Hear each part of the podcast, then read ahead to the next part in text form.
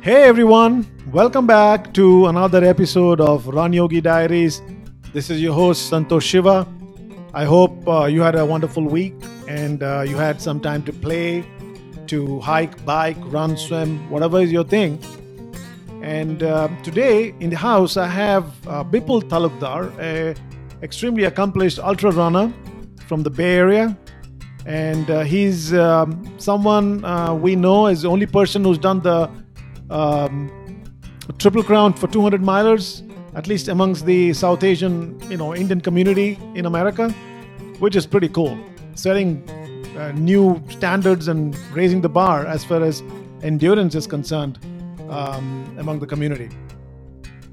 So we get behind the scenes. We ask him what motivates him, what uh, are his uh, secret uh, hacks that uh, gets him going on these amazingly difficult races.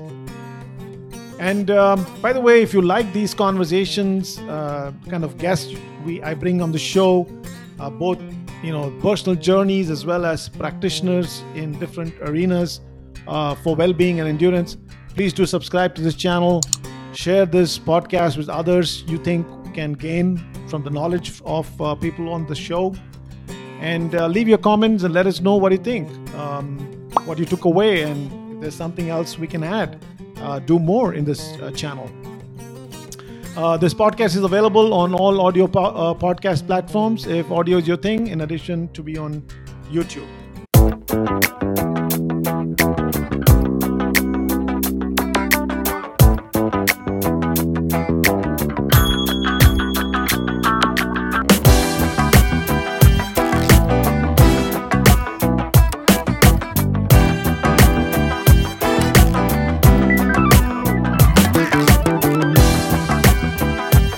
Hi, people.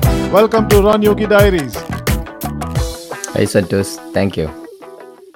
Uh, finally, uh, get to speak with you. I know uh, we've been in, talking to each other for a while, uh, back and forth, and so here we are. Yeah, we are here now. Yep, yep, yep. So, hey, it's such a pleasure having you uh, on board and uh, have this conversation. You know, I was looking at uh, your uh, resume in the endurance sports, which is something that's, uh, uh, you know, amazing and uh, that everybody should really be aware of. Uh, so, you're probably the the first person of Indian origin, if I may say that, uh, who's done the Triple Crown in ultras last year in 2021, which is essentially two, three 200 milers, Triple Crown and 200 milers in a matter of uh, I think um, you know three or four months window. And you also did, did the Cocodona 240 last year. Uh, so you've been running quite a bit in 2021, and uh, so incredible, incredible. Thank you, thank you. And my friends were telling me my racing miles were more than my training miles. Uh, That's not a great compliment, but that's how it had been. well, okay. So yeah, uh, so uh, so that's that's uh, that's quite amazing, and we're gonna uh, dig into how you got there. And I see that um, uh, you know you've been uh, what in ultras for more than ten years. You know, done fifty nine plus ultras as per ultra sign up, and so you've been running quite uh, seriously for a while. And uh, originally from Assam in India, right? Um, work in the tech industry, live in the Bay Area, married. Uh, what else? Did I miss something? No, you covered pretty much all. Terrific. Cool. So again, um, I think what we can do is do a bit of a flashback, right? Uh, you know, uh, here we are. You know, in the the starting scene is you've done these four 200 milers. You know, that's kind of incredible. Uh, let's get into a bit of a backstory. How did it all start for you? When did it start? Right. Um, it's very interesting. Like I never had interest in running, really, and um, so, however, I had this fascination for you know Iron Man and all that. And we have our local Bay Area pioneer like Rajiv Char.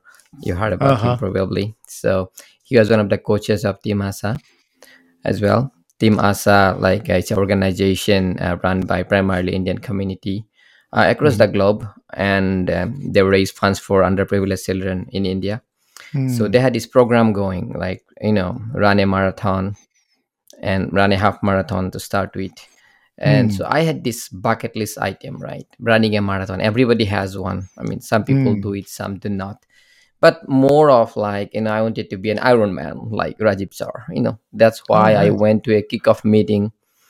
You know, it happened in Sports Basement in Sunnyvale in 2011, July sometime Wow. that's where it start, all started, you know. And I was really fascinated by the story of Team Asha, you know, how they help, uh, you know, um, you know, having schools for underprivileged children, running them in Mhm. India, and great cause to do something, right? So I joined there, and it all started over there. I learned how to run there from two miles onwards. I could only run two miles on a treadmill before that, Mm. and yeah, then I got half marathon, marathon, and and so forth. Awesome. And and uh, were you a swimmer? Did did you are you a swimmer? No, that's the thing. So I I was never a swimmer. I did not know how hard swimming is. So you know, I wanted to be Iron Man, and you know, I went to learn swimming as well. Not part of the program, but on the Uh-huh. side. But I failed every time, and I'm failing till today.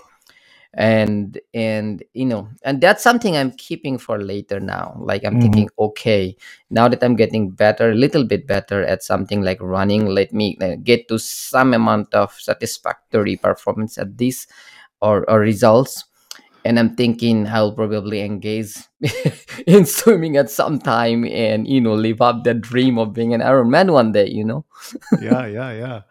You know, I I, I kind of uh, did my first triathlon uh, last year in 2021, and um, you know, like everyone, uh, my biggest fear was uh, swimming, and especially swimming in open water. right And uh, so I broke through that, and I'll we will have a conversation about this after the podcast. absolutely i, I have funny stories around it uh, we'll talk about it all right, all right, yeah, we should. Uh, we should have you get, do an Iron Man and get you back in the podcast after that again. i cannot guarantee you that but i will try Absolutely, that that makes sense. So here we are, right? Um, you started uh, wanting to do an Iron Man, and then you know you went on this huge journey of running, and um, uh, and I think your humility is uh, quite uh, un, uh, you know un uh, what's what do you call um, your your humility is ama- you know quite impressive because um, with the kind of work you've done, you still feel that you need to do more, which is which is good in a way because it keeps propels you to keep doing more. So yeah, so how did um, two mile uh, run and uh, wanting to do a marathon? Uh, tell us about it. When was your first marathon? uh, it was in napa i think 2012 Hmm. um, the Napa Marathon. That was my first, and it was an interesting story. At the finish line, all cramping up, lying down on the ground. Oh my God, it was something. Uh, but first time is first time, you know. I would Yeah, always remember that. Anything you do first, you always remember, and yeah, that's something to cherish for life for sure. yeah, yeah. And then what happened after that? So you did the fast marathon. Did the marathon bug bite you, or uh, what happened after that? Yeah, so right after doing the first marathon, uh, in couple of days from there, I went to a track in Campbell, and and my other coach, uh, Coach Raman at that time, uh, who is a great you know endurance activist uh, locally again, and you know and preacher uh, in the area and um, so he uh, told me that hey you know what? There is this 50 kilometer run in Ruth Anderson. So that's lake merced near san francisco. And that's in Hmm. about a week from in the, the marathon or maybe maybe two weeks. I don't exactly remember. Then i thought okay that marathon is uh, 26 mile and this one is 50 kilometer like 31 miles or so. Not too much of a distance. So Hmm. maybe i can go so you know and i kind of recovered you know that time i was about 37 38 year, 8 year old and the recovery was Hmm. faster than now at least so i recovered and then i went with the flow i went there and you know ran the Ruth Anderson 50 kilometer um yeah and i loved it you know and my goal was to kind of beat my marathon pr in the 50k and i did that Hmm. and then i even i was happier so okay so 30 mile 31 mile was not too bad. So that's how it went onwards further so i ran my i think 50 mile in 2013 at avalon uh, avalon 50 miler in catalina island in uh, near la Hmm. and and and, and that's a great island also, also to visit. I and my wife we went there. We had a great stay. Next day morning there is this 50 mile run and i absolutely enjoyed that. And then on like i could say okay 50 mile done maybe i can call myself an ultra marathoner now. I mean in the real sense then some people started some people argue okay until you do 100 mile you are not a real ultra marathoner you know. That's when it's all budded. Then i thought oh my god 50 mile felt harder. Double that distance? Not possible. Not gonna happen. And that's Mhm. when i kind of started indulging in discussion of more longer runs anil rao you know him? So Yeah. he yeah he came into the picture. He ran 100 mile and i looked up to him talked to him learned things. And then eventually i ran in 2000 in 2014 my first 100 miler uh, rio del lago 100 miler. So, like in a matter of two years, uh, in just yeah two years. yeah. Yeah now i think that i should not have taken two years. Uh, i because that time my mind was not strong enough it was just a Hmm. nurturing thing right i mean it's i was building it it will not should not take two years just to finish the 100 miler it will take Hmm. longer to do a great job in there but Hmm. just to finish um, i would not say the 50 mile to 100 mile it should take two years if you are Hmm. training good maybe a year it should take uh, because once you do 50 miler if your mind is strong you can do 100 miler you can turn into it Hmm. you can finish it i mean i mean not saying you will run a sub 2400 or something and yeah Interesting. So, are you someone who is very focused by nature? I mean, you know, something like uh, starting to run a marathon and then to 50, 50, 50 mile and then 100 mile obviously requires a certain level of dedication and, you know, change in lifestyle, uh, right? right it Uh, does and and um, so that's usually where people struggle, right, in scaling. Uh, and in two years, you scaled, which means that there probably has been a huge change in your lifestyle from prior to running. So is that something that comes naturally to you, or did you have to kind of um was that something that you had to work on?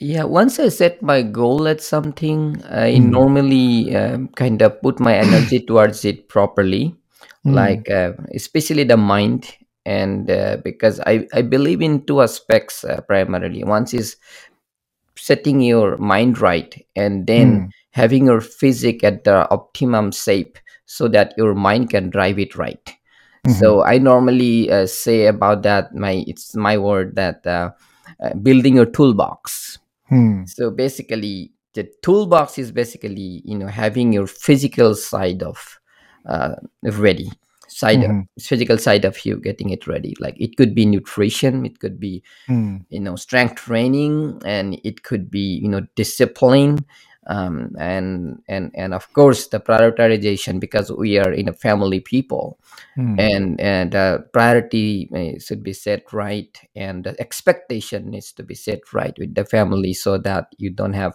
problem executing your dis- uh, you know Mhm. uh, what is called timetable Right. right i mean ex- so so that's that's what it is once all these things fall in place i think nothing can stop you at what you want Hmm. to achieve And that's something that comes naturally to you. This, this organizing, creating the toolkit. yeah i get a high out of it like Okay. training uh, training is my high in Hmm. general if it is Hmm. hard if it is hard like if Yeah. my Yeah. goal is hard then training is really high for me if the Yeah. goal is something uh, i feel that not so challenging then probably i will not train right and i will not do very well also in the activity so that's me that's how Hmm. i am wired Hmm. And um, in terms of uh, you know methodologies, or uh, you know, how did you uh, know how to build this volume of running? Uh, did you use a was it was you do you have a coach, a book? Did somebody inspire you? How did yeah you uh, decide so that? various things at various times so i am not stuck at one thing kind of person Hmm. I experiment a lot. Like you know, um, before getting into serious ultra running, I read a book, uh, Eat and Run. Right? I think yeah, that was the one uh, by Scott Yeah. Jurek. The Yes. Scott Mhm. Jurek. Okay, after reading that book, I became vegan for three and a half years Oh. right away Hmm. right and uh, and uh, so that book had a lot of impact on me like how Hmm. mind how nutrition can sense things uh, and the prowess of the mind can sense things Hmm. right and uh, so i follow uh, scott jurek uh, till today and and i believe uh, you know he's one of my you know great athletes i follow Hmm. and and the nutrition part i really learned from that book Hmm. you have to know your body you have to know your nutrition you have to set it right and it can be different for different persons Hmm. so yeah so yeah So you're still vegan?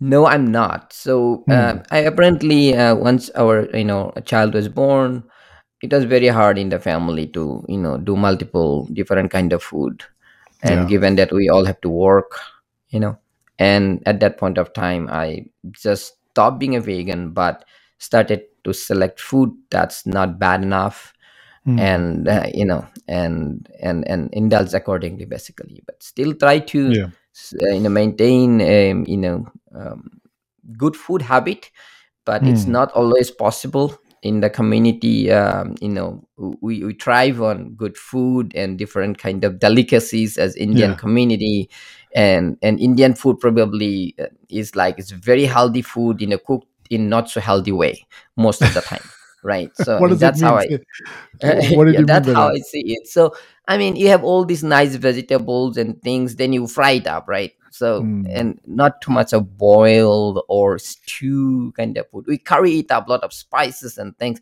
Maybe some Hmm. spices are good, but you also add like oil. Like in the northeastern part of India, like you'll cook fish with fried deep in mustard oil, Hmm. right? So, you know, that, and you can just probably bake the fish so Hmm. you know some people have variations of cooking the same way like but baking it before not actually frying it in mustard oil so but the classical way of doing it is deep fry in mustard oil Yeah. then put into a curry so That's what tastes good. exactly taste matters Taste matters. right? Right? We are we are sensory beings. Right? We have five senses and we got to entertain those senses, right? Yeah absolutely And uh, because baked fish, I don't know. I, I, I just I just can't survive baked fish. you want to punish me? Fine, give me baked fish. right yeah deep fried fish definitely tastes good yeah, yeah. Terrific. So um so what kind of volumes were you running? I mean, so you know, marathons, you're probably looking at 30, 40 miles, you get gets you across a marathon line. Now you, you know, Right. in a matter of two years, uh, did you, you did your training volumes also go up significantly? Well, I'm not a volume guy, right? So Hmm. it's so that's who I am, and I do not run too many miles. Sometimes I run volumes just to you know be with friends, and but Hmm. otherwise I am not like a volume kind of person. Like I'm more of like a thrust, um, a strength training, Okay. and and and more of uh, what is it called plyometrics kind of workout Hmm. that that explosiveness in a workout, right? Like jumping um, those boxes, doing a, jump rope, and uh, Mhm. you know, and, and do circuit training.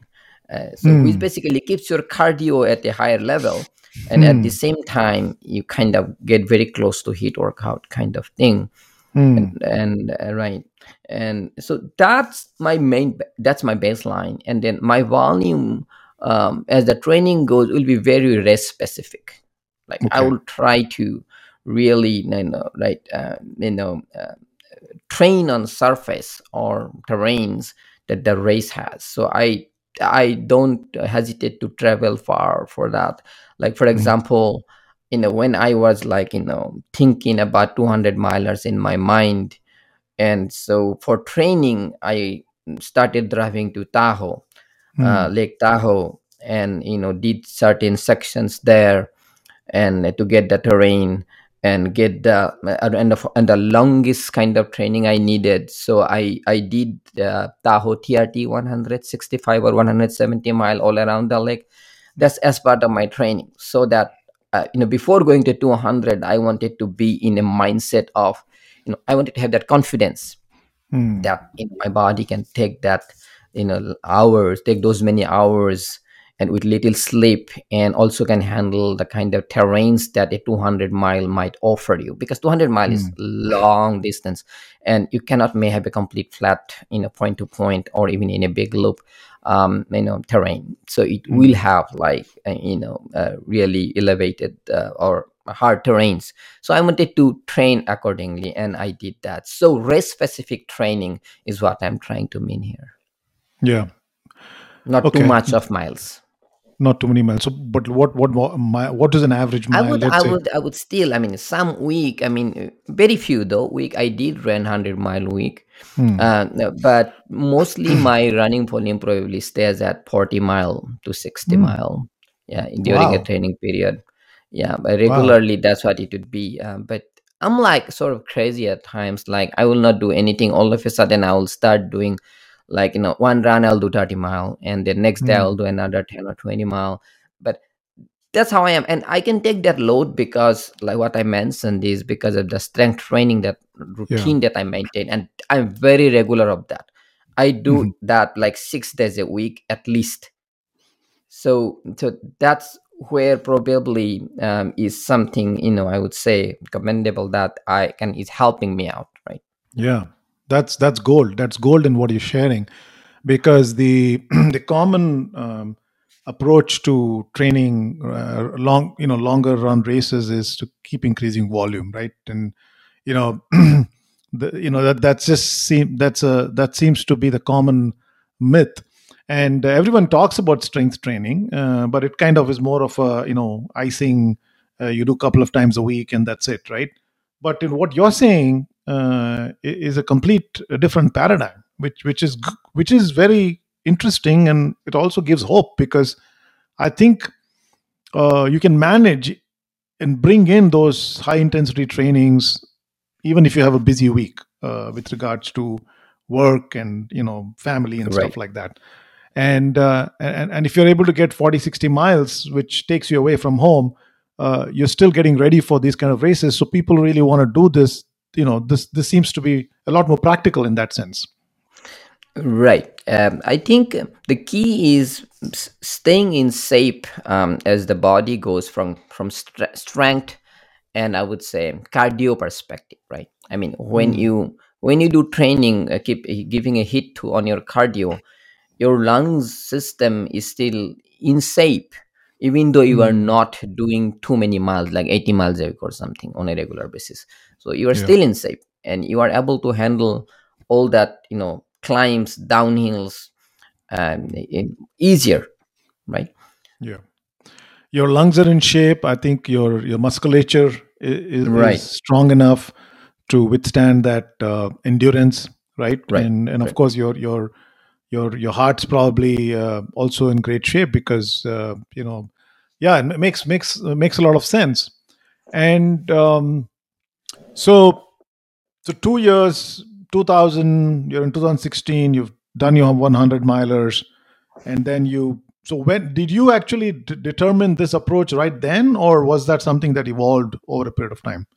It's uh, um, well i think i am that way uh, i think from beginning uh, because even before coming to running uh, i was in combat sport Hmm. and um, so i used to do karate and uh, you know uh, kickboxing uh, those sort of stuff since i was growing up uh, since uh, school and and and and so uh, and it had a lot of like you know intensity workouts right I mean, i'm Hmm. used to that and and and it's so necessarily it kind of came to me that you know maintaining that on a daily routine and a discipline was easier for me and if i Hmm. don't do that it's not normal for me so Hmm. uh, and if like t- for example today if i don't go to the gym and work out and uh, and i will feel that i miss something before i sleep Hmm. so uh, so that's how i had been wired uh, you know for this so i think that helped me and Yeah, no, those that's uh, that's a lot of gold in in what you sh- uh, in what you're sharing, right? In terms of your training approach and uh, how also repeatedly doing something becomes a lifestyle, and it's not necessarily something you have to force yourself to do. but probably Right, there is an it becomes initial rather fun. It becomes rather fun. fun, and Yeah, every day you go even to push something which you haven't done before, and and yeah, trust me, there are like numerous millions of things that you can do uh, within a you know small set of workouts. yeah, You can do things yeah. differently, and you can think about uh, evolving that for yourself. Given you are a trail runner, Mm, how y- you can probably you know what I would call extend a specific workout, right? mhm. And on an average, right? Um, uh, how many hours do you train per week? Right. So I would be working out for strength minimum one hour to 90 minutes. Mm, And on some specific days, I would work out probably two hours. mm, And so minimum 60 minutes and maximum 120 minutes every day, that is. mm, Uh, and and um, so I would say for family, someday I would not go. Like that will be six days a week still.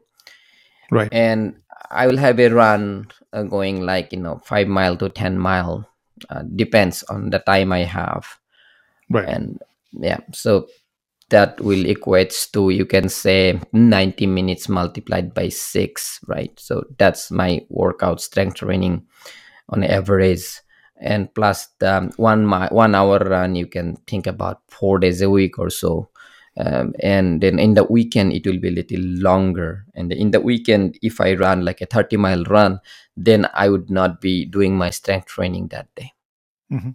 then So, but, but sunday i will go back to strength training again for recovery mm, foam rolling i'm a big believer of foam roller it's okay. poor man's massage so it really works well Yeah, that makes sense. So we're looking at about 15 hours of training uh, on an average in a week, right? yeah uh, Yeah. but sometimes uh, i will throw in a big run i will drive out i will run a like a six hour run so then you know minimum 15 hours you can say Yeah. and it can go up to whatever you know Yeah. maybe Yeah. 20 hours So, yeah. so essentially, you're always ultra race ready, right? You know, uh, at this level, this volume of training, uh, while you're not running as much, uh, but right you still your volume in terms of hours is quite significant, um, right? So you, you yeah you're always ready for for a for a challenge. That that's what I'm I'm right uh, yeah so yeah i think now that i look at it as you have put it here Hmm. um, i did not think it that way Hmm. but you are right that uh, because of the strength training that's going every day Yeah. because i'm maintaining a minimum level of strength training right there Yeah. as a reference where is the baseline is Hmm. and given i have some run going here and there Yeah. i would think that you know i can probably go and do uh, whatever i have done in the past Yeah. probably just go out and do it i mean i feel like that definitely so i if i need to improve my performance then Hmm. i have to train Yeah. uh, uh, over the past whatever i have Yeah. Uh, i have Makes sense. to i have to train then but otherwise i can probably replicate uh, what i have Yeah. done uh, if i think Yeah, yeah, absolutely. Terrific. No, those those are those are great tips, and it gives a kind of a backstory of uh, what it takes to be an ultra runner like you, right? Um, uh, it's doable. Uh, at the same time, it needs certain level of organizing. It needs a certain level of focus to put in these hours. You may not be running uh, volumes out there, uh, but right. the way you're doing it is amazing because I also feel this is a little bit more injury proof as well uh, because uh, it's making you strong and you're not out there like a crazy guy running, you know, hundreds of miles every week, putting a lot of stress to your body. Uh, right, that that that's another thing that I'm I'm kind of taking in, in the way you right the muscular this. system will support you against injury. Yeah, yeah, yeah yeah, if you are you are keeping the muscles um, in shape uh, yeah, to continue yeah yeah, yeah. and Makes also like sense. uh, for somebody who is aging um, you know beyond 40 say i'm 48 49 Hmm. and you know and if you do not strength train uh, it's not possible to get the strength you need um, uh, of doing a you know 100 or 200 miler uh, Yeah, just like that you have to keep your muscles in place by working them out so that they can support you during an extreme endurance activity like that. Yeah, yeah, and and I guess it also has an impact uh, in your uh, ability to metabolize food, right? Because um, the more muscular you are, uh, the more rested metabolic rate is high, That and is correct. therefore you're also burning calories uh, more efficiently. Therefore, Yeah. Energy availability is also uh, you know uh, is is a natural thing. I mean, all of these play a role, right? Um, when you actually go out and do do these kind of things, because it's not just one parameter; it's just a combination of many parameters that come together, right? absolutely, that's rightly said. Yeah. Right. And and what about um, how does uh, uh, so that that's terrific. That, I mean, that's a great lifestyle, by the way. That's a great lifestyle. Um, what about mental health? How does it help you or affect you mentally? Do you do you feel tired? Do you feel great? Um, you know, what's what's your views on that? Yeah, I would say that I would not feel tired mentally from the endurance uh, perspective of it. Like Mm, if I'm in a hundred mile run, um, somehow it's so much fun being out yeah. there that the mind is actually not tired in that Mm, specific aspect. So that's what I would say. when the mental tiredness comes probably whenever you are doing you know your daily activity stuff that we need to do we must do as family person it's not mm, easy maintaining both these things yeah. together right because running is very simple. You put your legs back and i mean keep forward and you keep going. You eat and you climb and you go down and it's very easy and it gives you happiness right? But it is, but life is not so simple right? I mean Mm, in family life i mean there are so many aspects. Kids you have friends you have maintained and all relationships have to be maintained. Otherwise they yeah. are not there right? So maintenance of relationship and at the same time uh, you know doing all the nitty-gritties of daily life be it grocery be it house maintenance be it plumbing be it whatever right? All these things are probably harder than running as the mental aspects of it go right? I mean mind Mm, is definitely affected by all these different things and this running comes as a rescue for the mind. Uh, mm, keep it healthy and keep a balance and make you do the life's things better right. so it's kind of Right. complements it so that's how i would put it Yeah, yeah. So your your your wife is happy that you're doing these things because you're you're more available in real sense, right? exactly yeah but it's Yeah, not fun when you come back for a really long run and you are a vegetable and you are lying down on a sofa and so it's not fun then yeah, but uh, that's the as a part of this whole thing i'm trying to bid uh, i mm, don't want to be lying down like that. Mm, mm, and and and i i tell you if you maintain a good strength training routine good uh, food habit nutrition on the dot uh, yeah, you will have soreness and pain but you will not be like dead without energy. You will yeah, still have energy left for daily life. I think yeah. that's important right? Absolutely, absolutely. And I think the other thing is that um, I mean there is the mind, but there's also the brain, right? right Um, right so you know the brain um, apparently is the biggest consumer of calories uh, in our body, and um, so when uh, you you are out there physically active you're also depriving the brain of some calories so that leads to exhaustion i mean that's where you have things Mhm. people going unconscious and you know uh, hallucinations because your brain's not getting right getting enough sugar or right. ketones or whatever that is. Mhm. so uh, so there is that aspect right? Uh, and i think that's where your nutrition plays a role and you know eating certain kinds of food that right. helps you balance out the whole thing. And and i think from what you're saying right if you're doing this consistently then you you you you become strong. You you know you're you're you're just not fit aerobically but you're a strong fit Mhm. Mhm. individual right. uh, functionally fit i- i- is the word uh, yeah know that functional uh, fitness. Functional that's fitness word right? yeah. Mhm. so if your wife wants you to lift some heavy stuff from the garage and move it to the to the to the driveway you're right. there right? You're not like yeah. uh, saying oh i can't do it. It's like, yeah okay i'm here. i here tell i you that it. helps you know. Yeah yeah yeah. Totally totally. So uh, that that's awesome. So coming back and you know kind of fast forward let's get to 2021 Uh, what an year, uh, right? Uh, four 200 milers. And, um, you know, um, when the first time I heard somebody doing a Moab 240, I was like, really? People actually run that long? Uh, and here I am talking to someone who's done it four times, you know, Cocodona, the Moab, the Tahoe 200, the Bigfoot 200. Let's get into it. Let, Yeah, so so let me let me uh, like make it appropriate a little bit. The Tahoe 200 was not official last year. It Okay. was a it was a uh, you know, virtual race, Okay. and and um, and and apparently that turned out to be harder than the actual Tahoe 200 because I know the Tahoe Mm, trails, but because it mm, had to be done virtually with the help of community and you know it, it was a great race overall, and we raised fund for Cal Fire during it, so things were right in place, and it helped. Uh, uh, but it was not the official Tahoe 200 um, mm, last okay. year. So is this the the triple crown? The which is the triple crown? Which of the three make the triple crown?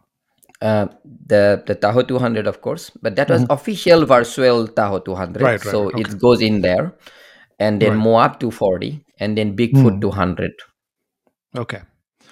And um, uh, talking about a virtual 200, uh, so where did you get those miles? How did you manage to get 200 miles? How did you chart that if you had to do it virtually?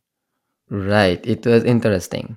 Um, so you know, many people do it different way. Like they go Mm, actual. Some people might even go to Tahoe and do it there, right? And then hmm you have to take your own crew there and do stuff, right? But for me, uh, I wanted to just do locally where people can engage and also at the same time you know be part of it. Like Mm, in the and i wanted to bring the community together and and do things together make it more fun for everyone. Everybody sure. chip in their own miles too at the same time while i'm doing Mm, it. So that was my plan. So we have mission peak uh, which is about 2200 feet uh, and at, in three miles it goes about that much climb and so i wanted to kind of do sort of like a, a climb a lot in the beginning. Mhm, like um so so i did about i think um 29000 plus feet vert particles in the first i think 75 miles. And that was mm. only repeat of mission peak up and down basically. But that's Everesting for you, uh, well, so yeah, i- it's almost. called Everesting. It's uh, like a very uh, silly term in a way because you know people cannot really do Everesting here. I mean, you need to do Yeah, the yeah, altitude and all that. So yeah, I yeah, don't did not want to mention that term. yeah, Uh, yeah, but uh, anyway, yeah. So that's Everest height you get yeah. without sleeping, and Mm, and once you have that, and I wanted to actually do two of that together, and I failed miserably and um i i just you know i thought okay i'm done here not sleeping. So i ran from there. After finishing that part 75 miles and that much of part i ran to home.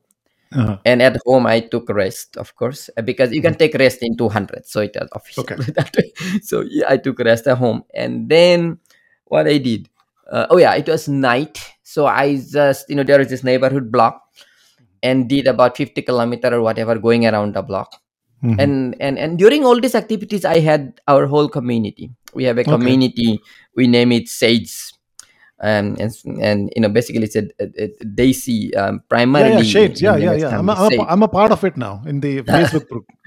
yeah right i mean and there is another part of it sage of brown okay so Okay. all right so this is there is this community so this community helped me a lot my family helped me my friends every, and, Mm, and and friends beyond the community also came in really helped the local people. And and then i did all these um, you know rounds and rounds around my head uh, just around my neighborhood block. Mm, and then i got some distance there like 50 kilometer. And then following that there is this um, uh, mount hamilton. There is mhm, this Lick observatory that's uh, like uh, about 4000 feet uh, altitude. Um, in my not in my neighborhood really. It's about 25 26 miles from my home to the top of it so mhm. then i climbed that and came back down and then finished the rest of about 20 miles left and then and that i did in the local Elam Rock park and Mm. and and it was done like 200.0 whatever mile i mean i did not do any mile more than 200 miles just because it's hard staying home you know you want to go back to home and sleep you know Yeah. Yeah. it's easier on the race course but when you are near your home your mind keeps telling you hey just stop this and go home and Yeah. sleep you know eat your favorite food watch tv or something right Yeah.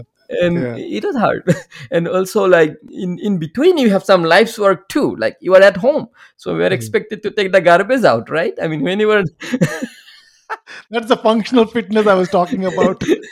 right so you are taking break but you are taking the garbage out you don't do this thing in a race course right That's funny.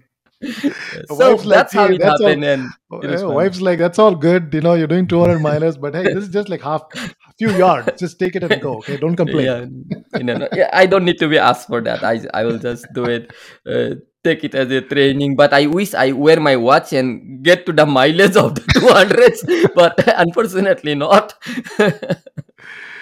So, so all this, this 200 milers, yeah, um, you need to do it within a certain time window, correct? That Even in the correct. virtual.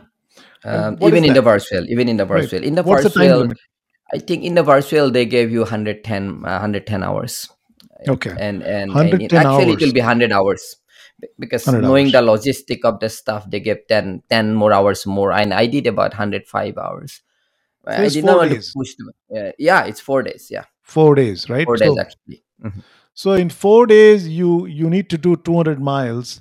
Right And uh, what? ab- So, does it give you? Uh, uh, does it allow you uh, time to sleep at all uh, oh with it this kind of does time? it, It it does. does because in a virtual y- you don't have cutoffs Hmm. Okay. Yeah. uh, Okay. For me, I created my cutoff because uh, in terms of sleep, uh, because Hmm. I that's why I put that that Everesting term in there, right? You cannot sleep until you finish that vert of Right. 30, um, 30 s- uh, to 29,000 plus feet.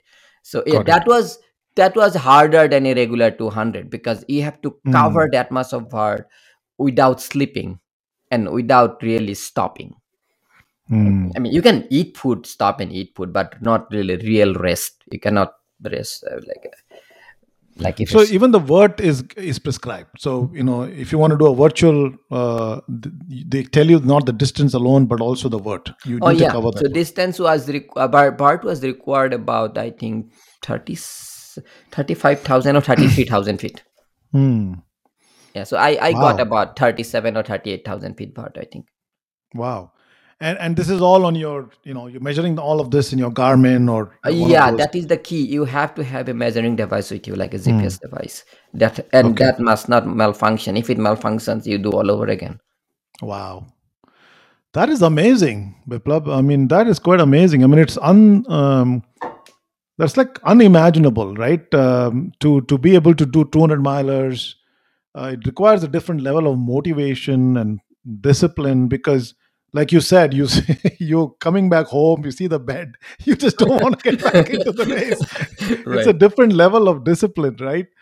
And, and you said uh, you involved the community, so uh, there were people running with you in these different segments. Is, is right how uh, right yeah them? many Okay. people paced me during it and and and in fact uh, uh, my friend uh, like pradeep so he in fact carried one big ice bag with him to support Hmm. me during one climb it was very hot you know it was like Wow. that's at that, that time of the year when it was hot and it was hot and he, he actually carried a big bag of ice I, I put it on my head and legs and stuff when we took a break in between while climbing so that's just one example of how the Yeah. community came together and helped me out and without the community this would not have this would have been impossible basically Absolutely. No, that's that's awesome. And and um, was uh, so this was not your first 200 miler. This was your uh, third one, right? Uh, this September we're talking about, and you had done the Cocodona by then in May.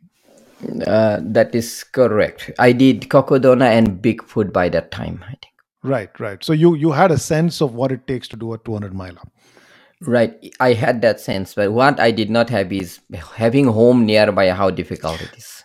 Yeah. Yeah, yeah. So, So that was conditions yeah, conditions yeah. matter, right? right, right. So let's um, dial back a little bit and uh, get into the Cocodona 250. That was your first, right? Right. And, um, the first two 200 plus miler that you ran. How how was that to do a for doing it for the first time? Yeah. So I planned very well for that race, Hmm. and um, also on top of that, uh, we three of us went together, like Kausik, Pradeep, and me, and we had a great crew team, Himagiri and Paban. Yeah. Um, so they were our crew, and all, uh, all three have been on my podcast. Hima, uh, you know, uh, Hima, Pradeep, and uh, uh, this guy, uh, uh, Kausik, right? Kaushik. Yeah. Yeah. Uh, yeah, right. Yeah, you will have Pavan someday as well. He just Yes. ran a, a splendid sub three marathon recently. Wow. Yeah. We should bring him in to complete complete the picture. sure. So uh, here's this thing. Yeah. So they were all there, and I had no plan of going there really. This uh, primarily Kausik and Pradeep were running, and one day Kausik and me were like, you know, running up Mission Peak just as a regular run, and he told me about Cocodona. Then I told him maybe I can come in because I I felt ready because I had the training in my legs at that time, and I thought maybe I can come in. And then then about two weeks before the race, actually I signed up. I think and uh, two or max four weeks. I'd not be surprised if it is two weeks. And um, so That's I got in. Eh, Yeah, like I said, I wanted to be in shape. So I was in shape, I thought. And so I signed up. And then I plan very well normally for big races. I mean, Mhm. I'll have all my drop bags, everything level, right in place, all food strategies. There will have there will be apples and tangerines also in my drop bag. So basically, that really helped when in big Wow. climbs. I'll take out an apple and start munching it and start climbing. So that's one of my things because you know what, that fruit has the sugar as well. It helps the brain. You know? yeah. Yeah. Yeah. So otherwise, at some point of time of your big races, long races, you cannot have much sugar, and you Hmm. only can get through a good fruit like an apple or something. Hmm. Right. Hmm. So yeah, so so that sort of stuff I planned it well, and I went there, and apparently uh, it was my first 200. I realized okay, so I took things very seriously, everything like, Mm. and also I did not have a pacer, but I had crew. Uh, Hmm. so and um, so I wanted to make sure that you know I take help from the crew right on time before uh, you know this uh, before or after our you know other runners because Hmm. I, we don't want to load the crew right Mhm. so so that was also in the strategy uh, to time it you know arrive at a specific aid station uh, where crews are there and plan it right and Mm. accordingly i tried to move it and spaced it out um, you know and also i had a great strategy i think i said great because it really worked for me in all the Mm. four um, you know the 200s that i did uh, the sleep strategy so i tried to Mm. take about two hours of sleep in in in 24 hours. And Okay. um, so that kind of worked well for me. Hmm. and and irrespective of anything I, I mean whenever i'm like uh, my sleep aid station is coming means i'm very excited because i'll be able to sleep. So i get there Yeah. immediately. I have my sleeping bag in my drop bag. I pull it out. I'm inside the sleeping bag. Boom. I ate something and slept and and it's very funny how these sleeping tents are right in 200s sometimes you may be sleeping near somebody's feet which is smelling and all that. But you are so tired Yeah. it doesn't matter. You just sleep. And two two hours alarm you get up and then get up and i will treat my feet uh, with uh, epsom salt and water. I also have that stuff in my drop bag. I'll have a box uh, and then i'll get some warm water. I'll put epsom salt and treat my feet get into a new pair of shoes eat Hmm. and boom you are out from there so this this is a kick for me getting this whole Hmm. routine in place in an aid station kind of it all shaped up in Cocodona. And then after all I did was I was repeating this in the next uh, you know Right. a few 200s whatever I did. Right. Right. That's quite amazing. What about um, blisters? I mean, do you deal with blisters in these kind of long, these kind of uh, long runs? So uh, Santosh, so what I do is like I take care of my feet. Okay. Hmm. I go to pedicure. uh, Like women go to pedicure. Mhm. Like uh, the same way I go to saloons for pedicure.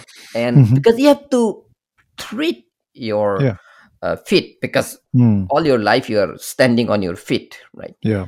and you do and, and how much weight the feet bears so they need Mm. maximum tlc right the feet and i make sure i take care of my feet during the race even before race or even in regular you know time of my life right Hmm. and and that helps me stay blister free actually i don't have blisters Wow. i don't get blisters basically and i hope i don't jinx it but Yeah. so far had been good wood. Yeah. it Yeah. had been good. Yeah. That's quite amazing because that's one thing that I read about a lot uh, for these uh, 100 milers and 200 milers, people dealing with blisters. And people also put those uh, pictures on, on Facebook and Yeah. social media and like, Sure. oh, whoa, that looks that looks quite bad. So that's that's so So basically, according to you. prevention. I, I was talking Mhm. about prevention. Basically, Yeah. Just be proactive about blister management. It's not like what you need to do during the blister or or after the Yeah. blister. It's about prevention of that very problem, right? I mean, and that's So how is I it? What are you doing? What are you doing to prevent it? So if you keep doing your so basically why blister forms, right? I mean, Hmm. because you cannot air uh, your you know that certain part of the foot, it could be hot Hmm. spot, right? Hmm. And apparently, can, and if you have like uh, the hard surfaces on your feet, that's not good, Hmm. right? That's the very, very like susceptible. That's the area where you will get blister from. So if you keep your feet like nice and soft, nimble, and Mhm. you will not get blister. So how do you Hmm. do that? So basically, it's easier to do that by Epsom salt treatment.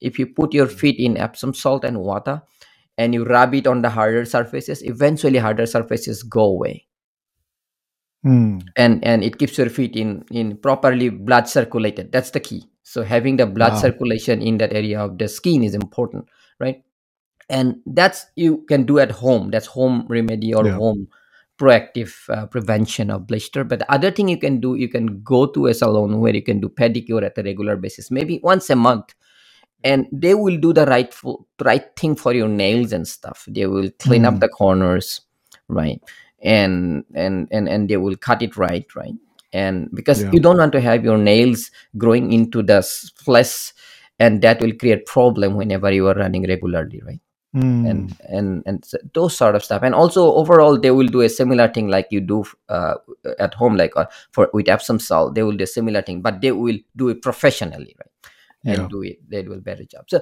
this is what i do and this had been working for me well That's awesome. I mean, I think that is so valuable. I mean, that's so much gold, right? I, I never. I mean, I've been. I don't run ultras like you do, but I'm. I'm I run and um, never really taken feet. Uh, uh, taking care of feet as an important uh, aspect of running. I mean, what you're saying is makes complete sense. Complete sense. And I think if people are listening to this, this probably is. Uh, if there's one thing you want to take back as a runner into your lifestyle, uh, we talk about nutrition, we talk about training, everyone talks about it, but this is definitely something very unique. And um, yeah, makes a lot of sense. Makes a lot of sense. So, kind of maybe a slightly different issue, but something like plantar fasciitis, right? Um, right uh, in your view or in your experience does the level of taking care of feet that you're doing does it also has it also helped you keep feet strong uh, and and away from something like plantar that will help partially if you do that for plantar fasciitis but plantar Hmm. fasciitis uh, probably um, um, you have to get rid of the scar tissues in within your feet right Hmm. the scar tissues that builds over time because of lack of uh, you know you know uh, taking care of the foot Hmm. um, the, scar tissues will develop so you have to break down your scar tissues on probably on a regular basis and um, at, at least in the beginning like Yeah. you know uh, so what happens normally like when somebody starts to run in the first few years scar tissues will build up and Mhm. and eventually uh, you have to take care of them and, and the best way to take care of them is probably i did like whenever i was in my fourth or fifth year of running i had plantar fasciitis right and and i what i did was i will put some oil on my feet and i will rock my feet with a spoon Hmm. the, the edge of a spoon i just try to break down those scar tissues and and you will know you will hear crackling sound coming out of your feet if you have Hmm. scar tissues and you will break those down you know tear them apart and eventually they will go out in the blood flow and and and eventually you will be pain free. So basically once you get up in the morning you step your foot on the floor uh, if you have scar tissues in your feet you will feel pain. And that eventually probably leads to i mean i'm not a doctor. I mean this is just only from my experience and all Yeah, this yeah. should be taken with that question. Yes um, yes. right? So and that probably builds into scar tissue, uh, uh, build into something like plantar fasciitis or something. So, Mm. but thing is, once I took care of my scar tissues with the method that I just described, Mhm. I did not have any plantar fasciitis problem then Mm. after. Mm. It's just gone. And I would Yeah. expect that every runner who are into their fourth or fifth year of running should not Yeah. have plantar fasciitis anymore. It should go away. That is that is uh, well said. I mean, I like I like that method. I'm going to try it. I've I've been dealing with some plantar fasciitis now after like 12, 13, 14 years of running. Uh, never happened to me before. But I think what you make what you said uh, makes sense. Scar tissue is probably the culprit over there. No, that those are great. I love it. I love it, uh, people. I think um, this whole focus on feet uh, care is is something we don't talk about, and uh, I'm, I'm glad we're talking about it in this podcast. It's it's uh, it's a game changer. Uh, that that's really a huge game changer for us as runners. So thank thanks for sharing your wisdom on that. Terrific. So well, that ex- that's Cocodona. We you know uh, with all this you you got the Cocodona done. Then next was Bigfoot, right? So uh, and that was like uh, in August, right? So May was Cocodona. We're looking at June, July, August. In three months, you're back in the mountains again, uh, doing Bigfoot. How did that go? It was interesting how I got into Bigfoot. I mean, I had no plan of doing all these four 200s actually. It just happened because Hmm. I was not of sure entry uh, in some of those. Like Bigfoot was one of that, and I was I, I forgot about you know um, registering that race. I wanted to do it, but I forgot to register. But eventually got into waitlist, and eventually with some back and forth email and all that uh, with the RD, I really helped out, and I got in. And Yeah. Yeah, I, and I don't think he probably hard. has too many people bothering him to get him into a 200 mile race. uh, it's actually her. It's uh, Candice Burt. Uh, she uh, directs. Uh, she's the owner uh, of the Destination Trail okay. and runs these races. Uh, yeah, and and greatly done, of course. Uh, well, so yeah, so Bigfoot probably was the hardest of the four. Mhm. And uh, going out there, the mountains, the climbs, and um, and the And, and where is Bigfoot? trail. So I know It's in Cocodona for the listeners is Arizona, right? right? Uh, back Bigfoot is where? I'm sorry. Uh, it's in Washington, the Cascade Mountains. Okay. It's it Okay. starts in that uh, Helena, um, the volcanic park, Mhm. and it starts from there and ends in a, a small town called uh, Randle. Uh, beautiful, beautiful race, amazing vistas and views, and great Hmm. streams, a great uh, forest like Klickitat. Uh, it's awesome race, but it's a hard race, very hard race. It doesn't Hmm. have too much altitude, but it has got a lot of climbs, and I think it's uh, it's my most uh, favorite uh, out of the four Mhm. and um, yeah and and going in there was like um, Nilay was also with me we went there Hmm. together we had great fun in that race running in the glaciers um, awesome Wow. So, uh, you know, one thing I always wondered, right? Um, hiking versus running uh, these uh, these beautiful mountains. Um, are you able to actually take in the scenery while you're running uh, versus if you're hiking? Um, right so i'm a runner like um, i run for kicks hmm, okay not for views okay so hmm, people will hate me for saying that but that's who i am but you know what when your run gets hard and you hmm. have no other option but to enjoy the views you know Yeah, yeah, yeah. You are dealing with some problems and you have to take your mind off and Yeah, the yeah, views help yeah. Makes sense. so I mean, that's very so honest and authentic. Uh, I, I think uh, that's very honest because I, I personally, when I run in trails, I, I just can't focus on the trails because I'm focusing on the ground below, you know uh, especially in Texas where there, there, there's all kinds of things on the trail. sure You don't sure know, right? So I've never enjoyed a trail, uh, the scenery as much. When I stop, yes, you know, when you stop and you, like you said, I think that's that's being very honest. You stop, you want to take a breath in. That's when you enjoy the views. Uh, Makes complete sense. but the streams you know i love streams um, stream crossing um, Yeah. in runs and getting your like you know feet shoes all the whole leg Yeah, part yeah, if it can go into the streams it really helps cooling off and those kind of stuff and and talking of bigfoot um, it's a great great race uh, from Mm, that perspective natural beauty and all but at the same time it has got uh, you know specific trails um, which are really uh, you know scary i would say. Mm, yeah pretty challenging.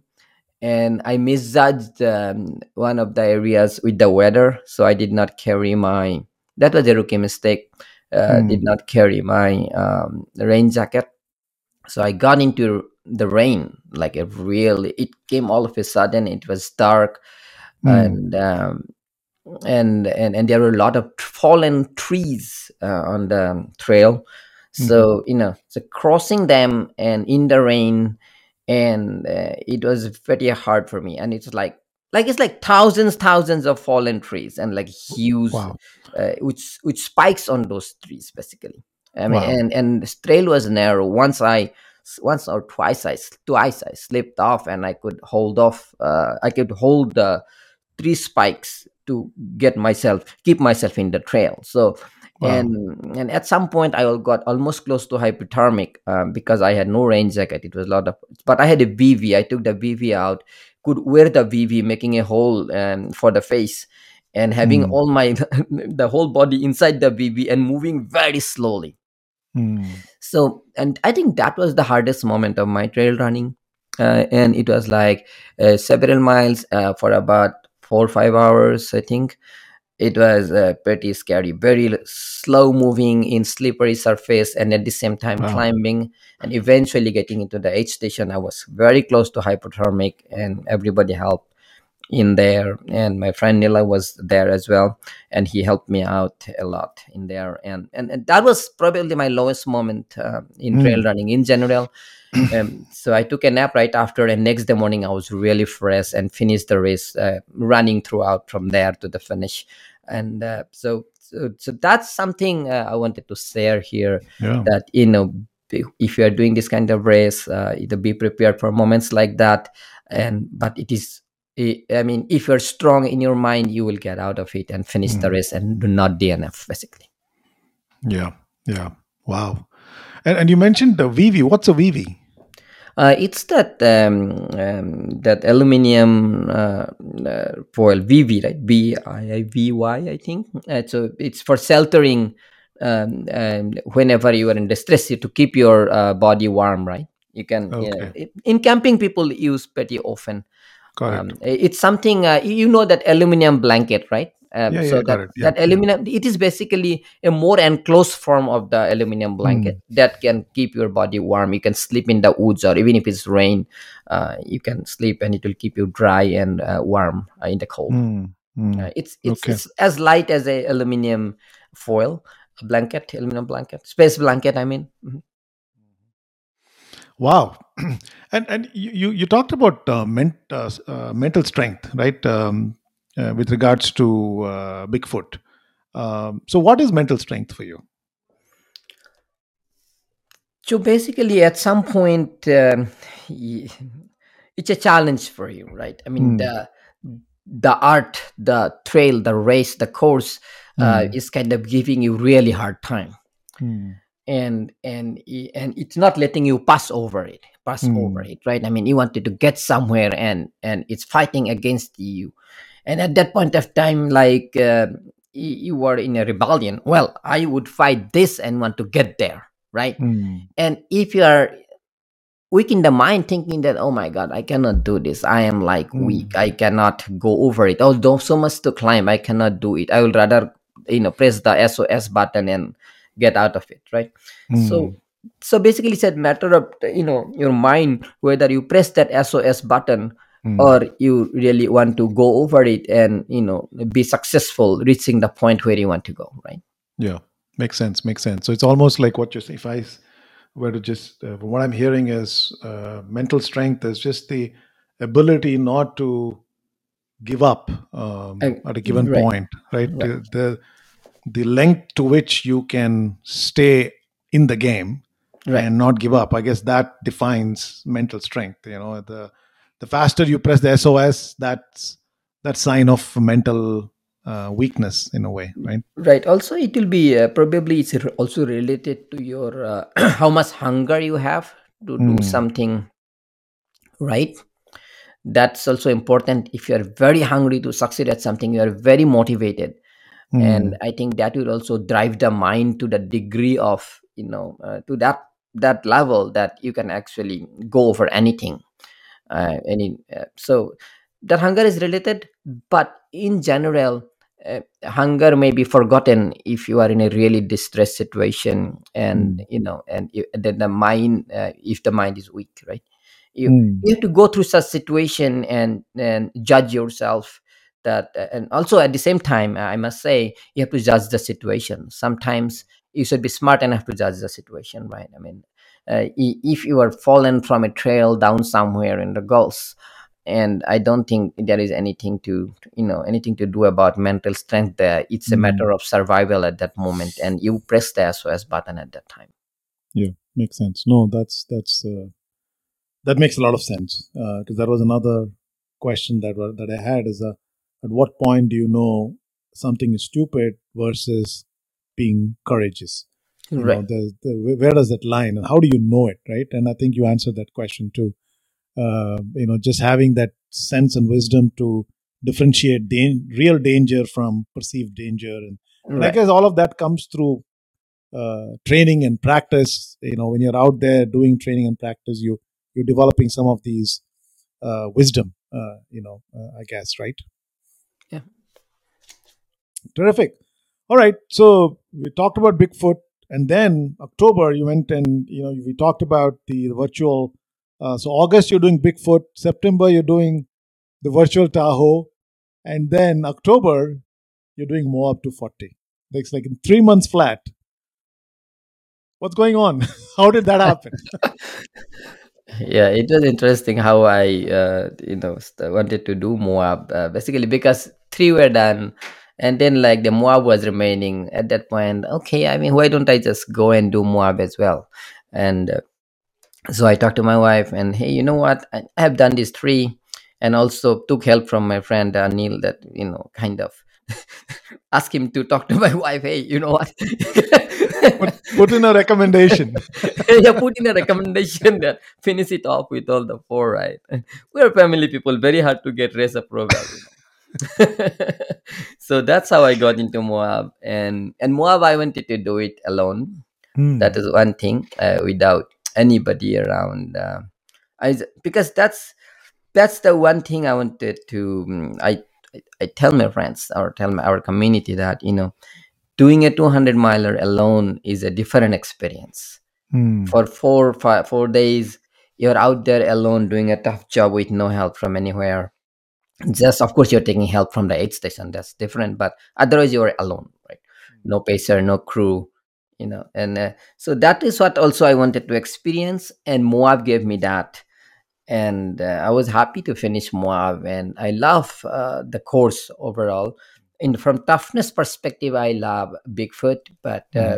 uh, from a course and a race perspective, in general, if I want to do it again, uh, Moab it is, and I want to go out there and enjoy the trails because there the the beauty of the the you know the the rocks and the formations um, you know everything is so uh, like you know surreal. It's quite Mhm. different. You cannot experience that without actually running into them. You have to be on your foot and explore those areas to be able to see. So Yeah. So I think um, Niloy Hima did it in to 2020, correct? Or that is correct yeah Yeah. That's did when that's when I spoke to them about uh, the Moab experience. Um, wow. So you did it in 2021. Amazing. And I saw some of those shots and pictures that uh, Niloy and Hima had sent. Yeah, I agree with you. It's it's just it's just uh, even in the picture it looks amazing. right Uh, so I can only, right we can only imagine how it must be being there in person. Right, and the weather over there is uh, quite dynamic, and they're just saying, "Hey, anything can happen here. It's Moab." Hmm. So it's so so it gives you that challenge also at the same time. And weather changes. Some rain is just rain and snow. You Hmm. all of a sudden, and weather changes pretty frequently and uh, yeah from that perspective the race is very interesting Hmm. So, you know, almost like uh, four big, huge, long uh, races. Uh, how was your body holding up? You you were still doing great uh, at the end of Moab. You you you you were not beginning to feel it. um, well so during moab i mean i knew that there was nobody from family or friends in general over there and so i wanted to race staying safe Hmm. so eh, i wanted to race uh, within my proper um, capability and limits and i did not want to do anything crazy there. I mean uh, i just wanted to enjoy and at the same time keep moving forward. And and that's what exactly um, happened. And and that went as per plan. Um yeah. Yeah so you asked me about like you know regarding like how you go from this race to another. Uh, so Hmm. basically uh, the body adapts to it santosh um, so Hmm. be, uh, so doing these three races or four races within this amount of time uh, from the first to the second will be harder but luckily for me first to the second i had more time but Hmm. second to the third to the fourth i had not not too much time but the body adapted to recover well and Hmm. i was taking really good care of food and nutrition during this process i did not want to indulge anything um, except maybe like a, in a week or two weeks one beer right so so otherwise i took pretty much good care of the f- food and nutrition and the exercise routine and the good thing is i did not need training miles in between because Hmm. your last race is the training for your current race so Yeah. Yeah. that worked well and i like less training you know Yeah. Yeah. That that is clear. That is clear. You you're a smart. You're a smart. Uh, about your training uh, you know uh, so well you're smart about it but you still do a lot of training i mean i don't think uh, i would say that uh, you cut corners in your training you just take a different approach to training i mean you're still doing right 15 16 hours of training right i am i am spending the time uh, so that's um, that is a significant amount of uh, investment in training you do anyway so but yeah but i think you're doing it smart so that that's that's the key here right all right thank And you and um, so at this level of fitness, you know, uh, what's what's your rested heart rate? You must be like in your forties. uh, well it used to be below 40s at, at that at some time back when i measured like Hmm. 39 or something like that but now probably it will be between 40 and 45 because the way i feel i can tell but i haven't measured in several couple of years Hmm. And, do you also measure things like heart rate variability and things like that? Do you keep an eye on that?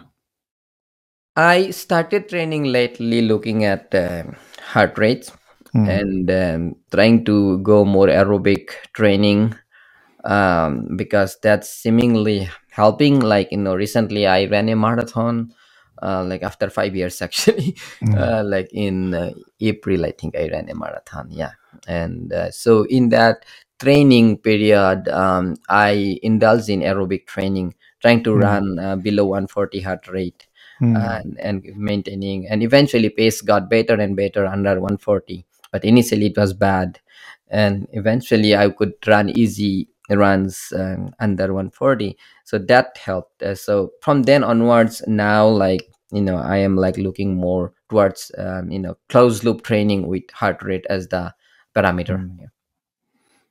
And um, you know the the kind of ultras you do, right? Um, really long hours on your feet, all alone, especially something like Moab. Uh, do you think um, ultra runners also have uh, spiritual experiences? Have you, what's your view on that? Do you have you had spiritual experiences in these kind of runs?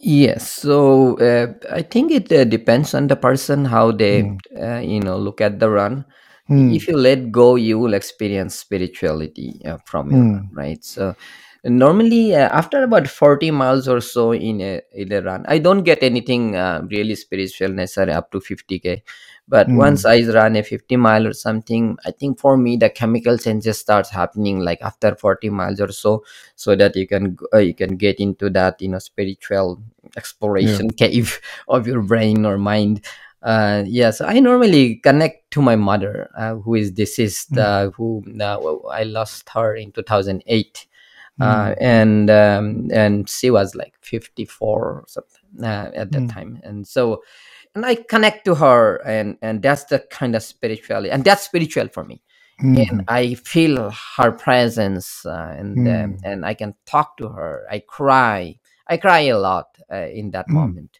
and miles and miles of like emotion and and and tears and Yeah. uh, and once that phase is over i'm like a completely new runner i'm like i really really feel good like Yeah. say you know next so for example mile 40 is that about mile up to mile 45 i don't even know how mile 45 went and and Mm. and not and and that and and i that got very fast i became faster in that section and and and that's what i had been experiencing in all my runs.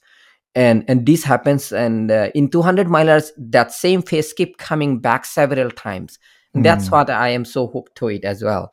Uh, Yeah. it keeps coming back. It keeps coming back. Mile 40 maybe mile 80 it comes back again. Again mile 120 when that comes i know that after that's over i'm again will be new me. And Yeah. it, it helps me a lot and Yeah. and and, So- and all of a sudden i started appreciating more nature after Mm. that and i started appreciating uh, my relationships um, i started appreciating my friends my community my gratefulness increases and and you know what Mm. whenever somebody is grateful they're happier right Yeah.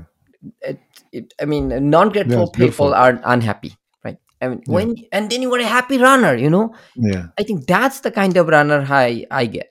That's Yeah. slightly different, and and once uh, I also experienced hallucination, and that was in Moab. I think Mm. mile two twenty or something. It's a long stretch patch, a long stretchy road, like and uh, like prehistoric creatures all came out live in front of me Really. and and that Wow. i experienced in moab and that went on for several miles until i lost track of the original course i went uh, off course and my watch started beeping beep beep beep then all of a sudden i woke up from that world and then i came back down and found the right course so that's Wow. hallucination experience for me Wow. Wow.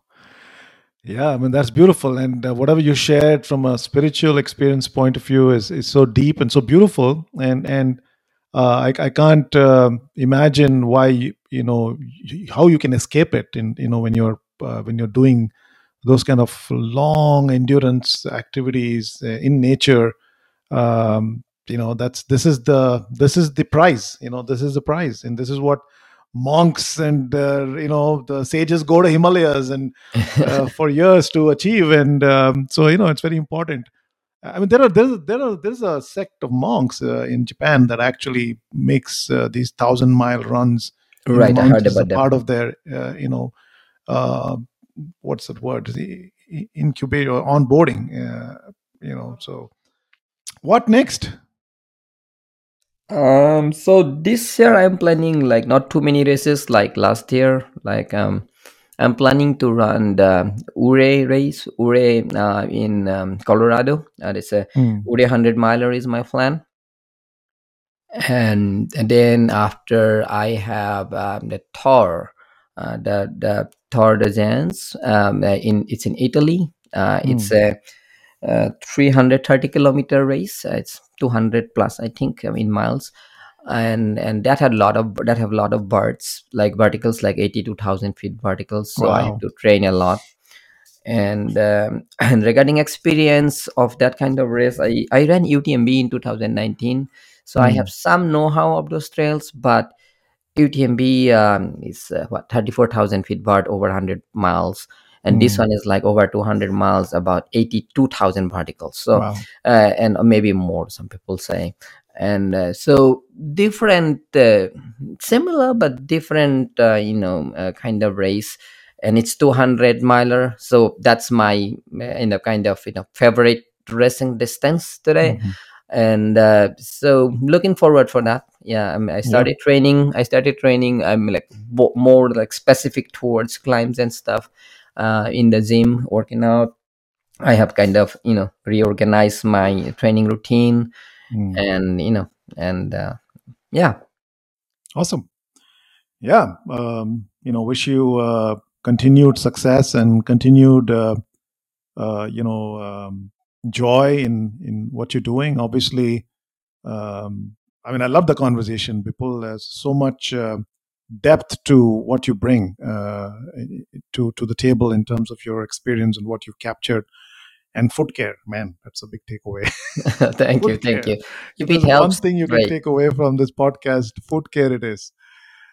Uh, awesome. So, hey, we covered a fair bit of ground, um, and uh, we we spent time in you know your past, your flashback, and spent a good amount of time on some technical aspects of uh, running and endurance sports, and then of course your the big the big runs last year. Uh, coming to a last part of our conversation, I have a fun Q and A round with my guests. Uh, so, you, you ready for that? All right. Worried a little bit, but uh, fire away. all right. So, first one. What's your favorite dessert? Kulfi. Kulfi. Nice. Is that something you also consume during the ultras? During ultras, ice cream uh, because Ice kulfi is hard to find. Uh, Yeah, you yeah, know, of course. I had a lot of ice cream in Cocodona last time. Hima brought to me every time. Yeah, sugar and protein, man. That's uh, and fat. So hey, that's health food for ultras. the most offensive thing someone has said about your running ultras. Eh, nobody has said such thing to me. no, nothing has offended you so far, or No, maybe even if they have said nothing has offended you. no. It's um, eh, they all love me. They will never say anything offensive. Yeah, not your friends, but like uh, you know, sometimes uh, when you meet some stranger or acquaintance, just casual social conversation, you could get some very funny questions, or you could get some remarks that that can be not offensive, but it can be like, hmm, did he say Uh, that? well, okay, I would, I would, I would say then. Okay, so I mean, many, many of my friends think I'm a like a really excessive dreamer in terms of uh, dreamer. I mean, dreaming uh, yeah, in yeah. terms of um, you know planning my races or my training. And and some said even like that you're the Mungeri Lal, right? you know that Mungeri Lal ke Hasin Sapne, that serial. yeah, Um, yeah, yeah, yeah, yeah, yeah, so. I mean, relevant to that, but you know, they all say that just for fun, and Yeah, you know, yeah. I take Uh, it with a like you know lighter note, and it helps me rather that I should not dream too much and be realistic down to the yeah, ground, right? yeah, yeah, yeah, yeah. Cool. Yeah, it seems like uh, uh, nothing much is uh, uh, offends you. So, um, a passion other than ultras, when you're not doing ultras and training for ultras, anything that you love to do. I like to um, listen to good quality music, like Hmm. um, like I'm an audiophile, Hmm. uh, so you know, I like quality reproduction of good music. Hmm. Any particular genre or uh, band or musician that is Yeah, I your grew up liking like Guns N' Roses and all, like a lot of heavy metal listening in the past. Like uh, Judas Priest was of my all-time favorite. yes? But now, you know, with age, uh, I'm kind of, you know, decoupling myself from heavy metal, and I like more like opera. Like Maria Callas Hmm. is my uh, favorite uh, opera singer. Hmm. Nice, nice.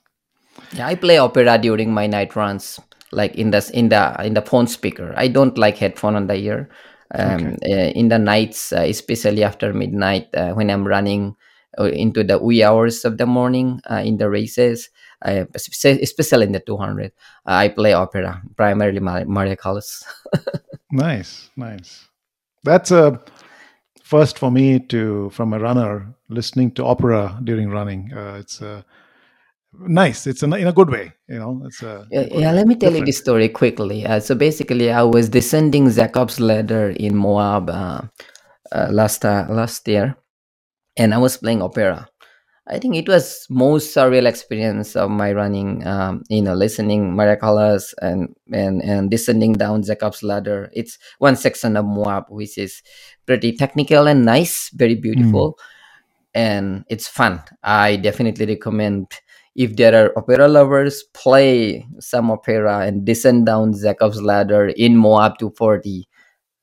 experience of a lifetime. And a lot of other runners who were passing by or ahead or behind me, uh, they were appreciating as well. So that's why I am in freedom to say it was a good thing to do.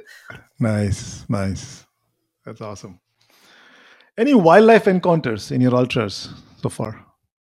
Well, in uh, in 200 mile distances, I haven't encountered really like um, wildlife, but in my uh, home park, which is Elam Rock, like I have encountered like uh, mountain lions, Mm. mountain lions with three cubs, and um, it was right in 50 yards of me, and and and definitely the lion knows I'm there. I was with my kid as well, and um, and they are more you know sensory advanced as compared to humans so they know you are there but they did not the lion did mountain lion did not do anything i just backed off uh, Mm. nicely and and then after also i have encountered mountain lion but that was probably most uh, close encounter Closest. Nice. Uh, a book or a movie that has inspired you? eat and run scott jurek Hmm. Do you also watch movies? I do. I I Hmm. watch. Uh, I s- I love martial arts movies uh, because I used to practice combat sports before, so I can see myself in it. And uh, so yeah, I like Bruce Lee movies and a lot, a lot like Enter the Dragon and all that. You know. So, Yeah, yeah. Awesome. Uh, hey, that that was uh, uh, thanks. Uh, you did well on the Q and A. We learned a few more things about you, so thanks for sharing that. Um, that was a fascinating conversation, uh, people. Um, kind of coming to the end of our um, chat here. Uh, any final parting words to our audience before we wrap up? okay, I would say that uh, do not go too hard too soon. Uh, I learned that uh, the hard way. I'm a person like to go hard too soon, and not a good idea to do that. Hmm. Well, yeah, you're thriving, so uh, I don't know if someone is going to take that advice. Uh, Because well, look at him, he's doing great. I want to be like him. yeah I mean take that thought you know Yeah. maybe go against it uh, but you know what you have a lot of repair to do Hmm. that way and uh, it's a one thing comes with it one advice that starting to run at a little later age Hmm. uh, there will be some injuries will come to you for example say IT band shin splint plantar fasciitis Hmm. all these will come to you and when they recover they make you stronger Hmm.